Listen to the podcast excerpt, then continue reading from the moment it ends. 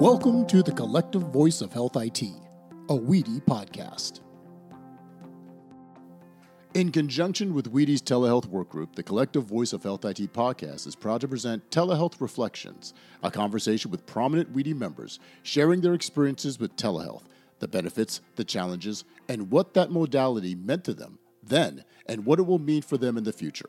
Today, I welcome Nancy Spector, Coding and HIT Advocacy Director with the American Medical Association. Nancy is also co chair of WEDI's Telehealth Workgroup, a WEDI board member, and former WEDI chair. I'm also pleased to welcome Ed Hafner. Ed is the Associate Vice President, Payer Strategy with Change Healthcare. Ed also serves as WEDI's chair and is co chair of its Emerging Technology Workgroup. Nancy, Ed, welcome.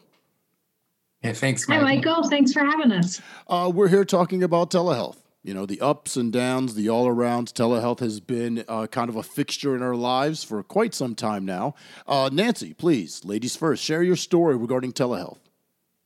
Sure. I think my story is rather simple, straightforward, and probably typical of a lot of people who have uh, used telehealth. I um, started seeing a neurologist for migraines um, in uh, 2020 and I um, went through some initial testing. You know, met with the the neurologist, went through some different testing, and then have had ongoing follow up appointments with her. And um, some of it's medication management, but um, we have typically scheduled those um, follow up visits to be in person. And then for whatever reason, I have um, switched those to telehealth. I, well, I think initially my first follow up was, was scheduled to be health because we were still in the pandemic.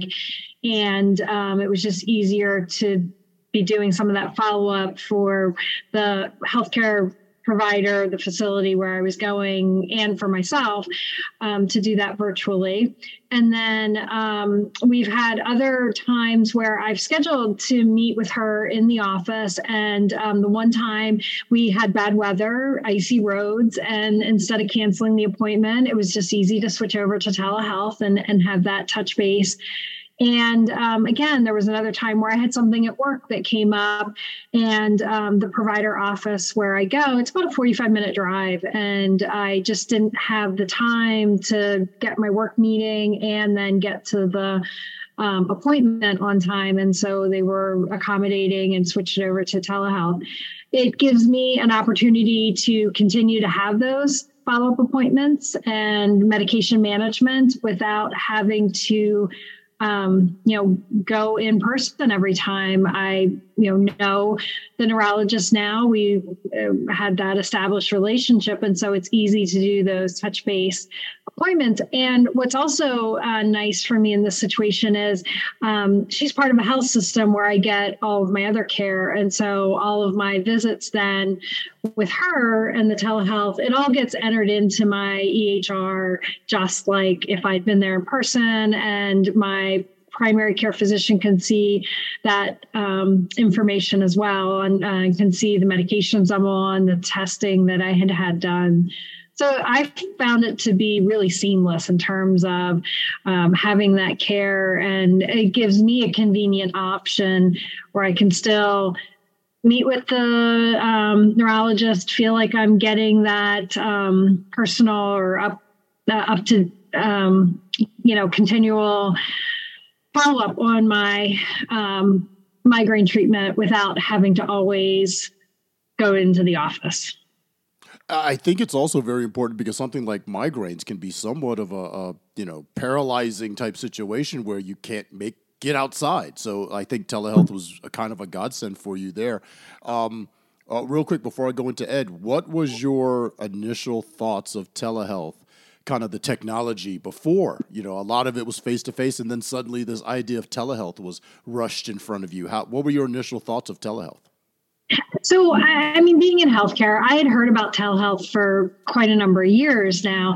And I just never had a real reason or you know a motivator to get me to do telehealth. I've had that option at um, my previous healthcare facility uh, prior to my move, um, but I just like I said, I didn't have a, a, motivator to use it, and this was really a motivation. And now that I've done it and I see the ease and convenience of it, I would definitely do this with um, other of my ongoing care providers. But I think I would also seek um, out telehealth for you know an urgent care type situation if it if if if it was necessary. Excellent, Ed. Now, not migraines but just as a harrowing experience. Please talk about uh, the day you turned into Spider Man or I guess it uh, failed. You didn't turn into Spider Man. So so go into a little bit details Michael. on that. Or did he? Or did you? I don't know. that's that's the most disappointing part, Michael. but um, we were we were at a neighborhood block party. Uh, we're a bunch of old people, so it didn't get too crazy. Uh, and I'm sitting by on a brick wall uh, uh near the woods, and I felt a little pinch uh, in my shoulder. It was kind of itchy pinch, and you know I tried to rub it out, and it, then it was okay. I didn't think anything more of it. Uh, the next morning, really early, golly, like about five o'clock in the morning, I had to drive north about three and a half hours uh, to a business meeting that was all day. And as I'm in this uh, business meeting, uh, it was getting really hot and uncomfortable, and uh, you know, I didn't it didn't feel great uh, well, by the time I got to the hotel room about eight o'clock at nighttime, uh, I looked in the mirror and saw a baseball size, maybe a little bit bigger than baseball size, about right here between my shoulder and my chest. Uh, I was watching it closely and it got bigger and bigger every hour. And then I started seeing a line going towards my heart. And that's when I got a little freaked out. I had another meeting early in the morning and I didn't want, by the time, by that time, it was about 11 o'clock at night. I didn't want to wait in the emergency room for four, five, six hours uh, because I had to wake up early. And I thought of Nancy, and I thought, my gosh, Teladoc. I have tel, uh, Teladoc is the uh, the service that I have. It, you know, it's uh, was promoted by our uh, by our, by our insurance company. So I called them up. You know, went online. I got a got got a registration. It did take a little while to fill out the form. Uh, and I was doing it through my iPhone, and it was they were calling me back since the wait was about 30 minutes, and uh, but I, the calls wouldn't come through, and so uh, I found out soon enough looking at their website that I needed to change some settings on my phone, but I tried and it still didn't work. So after about two or three attempts, uh, I finally went to my computer and did Teladoc from there through a video conference, much like this, Michael. And um, uh, I got a doctor. Uh, he was awesome.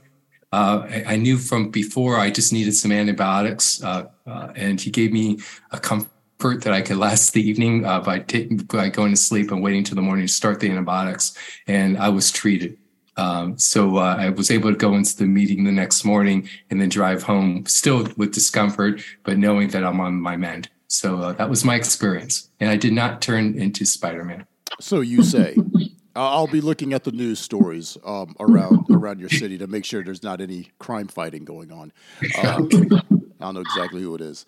Uh, so so yeah, when the idea of telehealth was approached to you, like you know, a very you know, let's say four years ago, five years ago, the idea of telehealth was still science fiction.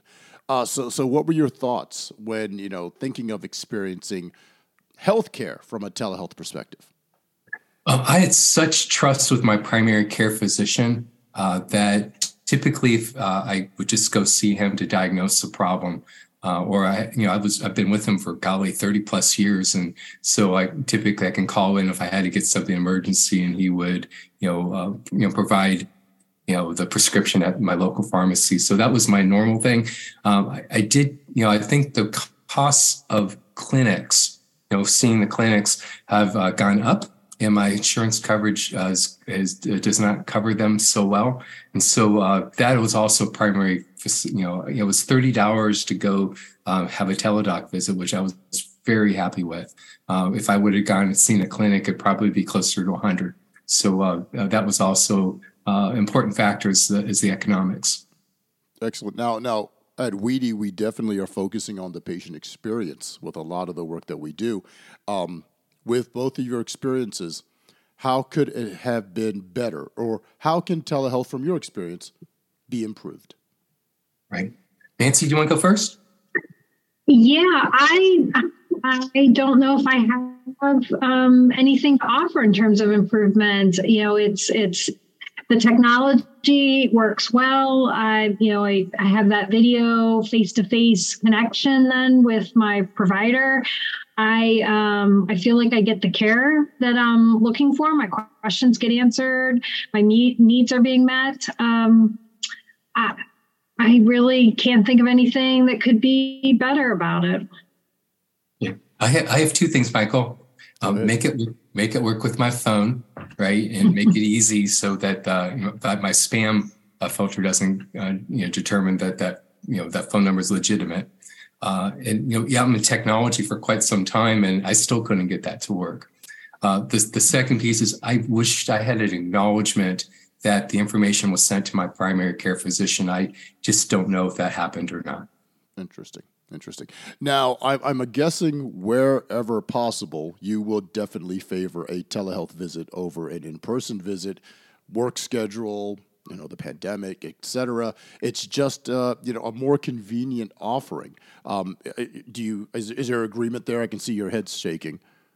Yeah, I think it depends on the the the type of problem that you have. Mm-hmm. Um, but if it's say, for example, sinus infection or a spider bite or, mm-hmm. something like that, I definitely would go the uh, the telephone route. Definitely, Nancy. Yeah, I think so. I think um, in my experience, I'm definitely if it was an urgent care and in an ed situation where you're out of town, and so uh, it's uh, you're not. Uh, uh, you accessing that um, telehealth gets you to care that you're going to want when you're um, you know, in an area where you don't necessarily know where to go to get that. I, I, I, like that idea of it. And, but I think for me, you know, knowing the provider already and then scheduling the telehealth, but having that relationship is helpful because, um, uh, and and I think it would depend on the problem too. If I if I felt like I needed more of that hands-on you know physical assessment then i would want to be in person for that type of visit. So i think it depends on the complaints that i'm having you know that established relationship um, and then um, the, the aspect of of whether or not it's if i'm traveling on the road uh, and and feel i need to access that um, urgent care. Yeah well, Nancy, as co-chair of WEDI's telehealth work group, are there things on the horizon that the work group is interested in looking into in terms of emerging technology, plugging Ed right there, um, but also from a policy perspective? Is there anything that's on the horizon that's interesting to the work group? Yeah, I think that, um, well, right now we uh, put together a fact sheet that I know it's in the approval process. Hopefully, we'll get that published soon. That's talking about the end of the public health emergency, where there were a lot of waivers that were put in place by CMS for um, telehealth services during the public health emergency. And with that coming to an end, there's uh, questions about what is still in effect. Uh, there was um, uh, legislation that had passed that extended uh, some of those waivers beyond just the public health emergency. So um, we we put together a fact sheet that mimics information that CMS had put out about um, the waivers and the status of them. They're they're um, when they're expected to end. And then we're looking to do similar to what um, Ed, as co chair of the Emerging Technology Subwork Group, has been doing is have speakers come on and talk about different issues. We think that that's going to be an interesting way to talk about a variety of topics within telehealth. And uh, so we're we're looking to um, book some speakers to talk about anything that has to do with telehealth, whether it is the technology or the policy side of things, the patient experience. Uh, we really just want to um, look at all the aspects of telehealth. Fantastic. And Ed, I know with the Emerging Technologies Group, you guys go a little deeper in the water, but there are some opportunities to talk about telehealth and, and that technology and how it's moving. Yeah, you know, um, with my spider bite, I had to upload my a picture of my my um, my spider bite, and uh, you know, you know, if, if you don't have that perception of you know where in the body and and you know how big this is, you know, a lot of times you put up a quarter next to it to understand how big it is, right? Uh, uh, being able to use, uh, I would think using natural language processing uh, on images would help diagnose the condition or help the prime, you know, the, the physician to help diagnose the uh, the actual um, you know, problems so that they can uh, come up with a more accurate uh, recommendation. So I I think some technology could really help. Uh, of course, you know, communicating with the primary care physician and having ability to exchange clinical records and, and all that uh, is technology that's out there. Uh, I'm not necessarily confident that's in place yet. All right. All right. And fantastic conversation. This has been Telehealth Reflections on the Collective Voice of Health IT, a WEDI podcast, where the healthcare IT community connects, collaborates, and creates solutions for a better health system. Find all our episodes as well as information on our association, including the telehealth and emerging technology workgroups, on our website, wedi.org. Thank you for joining us and be safe.